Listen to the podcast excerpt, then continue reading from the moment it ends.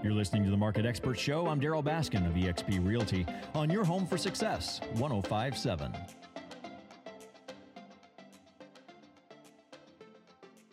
Quoted on CNN, author of Fork Your Diet, Quest for Wellness, Surviving the Garden of Eden, E A T I N.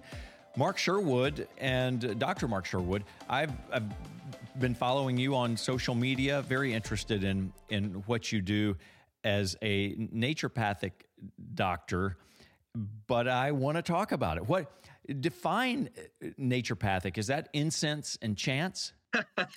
well, Darryl, first of all, thank you for having me today. It's a real honor to be here with you. Um, you know, it's it's interesting. I get that question a lot, and a naturopathic doctor is one that has generally all of the the biochemical, the physiological training that a, a medical doctor would have. We just don't have the prescribing powers of pharmaceutical drugs. However, in our current uh, practice and situation, my wife, Dr. Michelle, is also a naturopath, but she happens to additionally be an osteopathic doctor. So within our practice, we have what I would consider the best of both worlds. We have the ability to prescribe medicines if need be, and we also have, of course, all the other natural remedies that put the body in a situation so it can function to its optimum and best. Well, I think sometimes uh, I kind of understand, and I'm the I'm the ignorant guy here asking questions. So feel free to correct as I go or reframe what I'm thinking, uh, because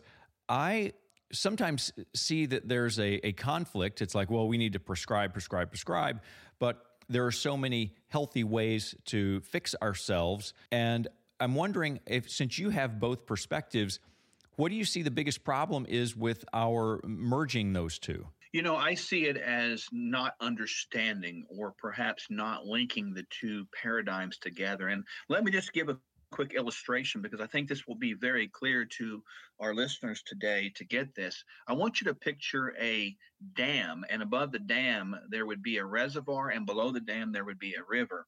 Downstream medicine uh, where we are used to a symptom and a drug prescription would be And synonymous or analogous, Darryl, with the river coming up above flood stage and starting to flood some houses. In that case, we would see the river coming up, the water coming up in the house, and throw a sandbag at it. a sandbag might hold back the water, but that would be synonymous with a pill. Yeah. Now, is that a bad thing? No, it's a good thing. Um, we might need to do that because there's water coming in the house, for Pete's sake.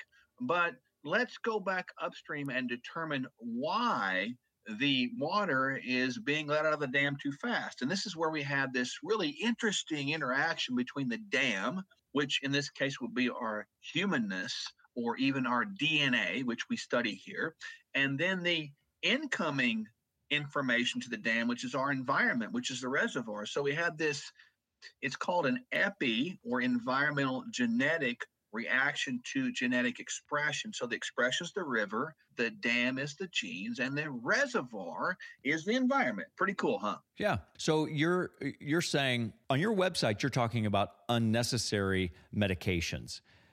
Define un- unnecessary. Well, in the scenario I just gave you, obviously, rather than looking upstream or up reservoir to determine what caused the particular symptom that we're treating with medications. Um, unnecessary dependence upon medications is just continue to throw sandbags at the situation. And eventually, we need to understand that all medications have what is called side effects. Now, everybody understands that term, but side effects, I don't like the word side. They're effects, and we know what the effects are. They're so they're expected effects, not side effects. And some of the expected effects, Darryl, is it actually pulls out essential vitamins, minerals, amino acids, or fatty acids, which cause the processes of our body to function. There's a lot of medications, such as blood pressure medications, that we're all familiar with. Chronic hypertension is very common, but those medications most generally will pull out B vitamins and magnesium, which are critical for energy production. So you can see the interesting dilemma we have if we don't deal with the consequential actions of the chronic use of medications and we lean on what I would consider unnecessary dependence of same, at that point, we have a huge problem because we're maybe creating other problems consequentially that we are not dealing with. Well, if you had to sum up the the biggest problem that we have with our healthcare system, I know this is a really broad question. What would you pinpoint as being because I'm not a conspiracy type uh, theorist in this regard, but there is a business to prescribing medicines. And once a process is set up, it's very difficult to stop that process, no matter how rational the arguments may be against it. There's, you know, there's movement there. And not all medications, I mean, all medications aren't bad. So mm-hmm. what what's the problem?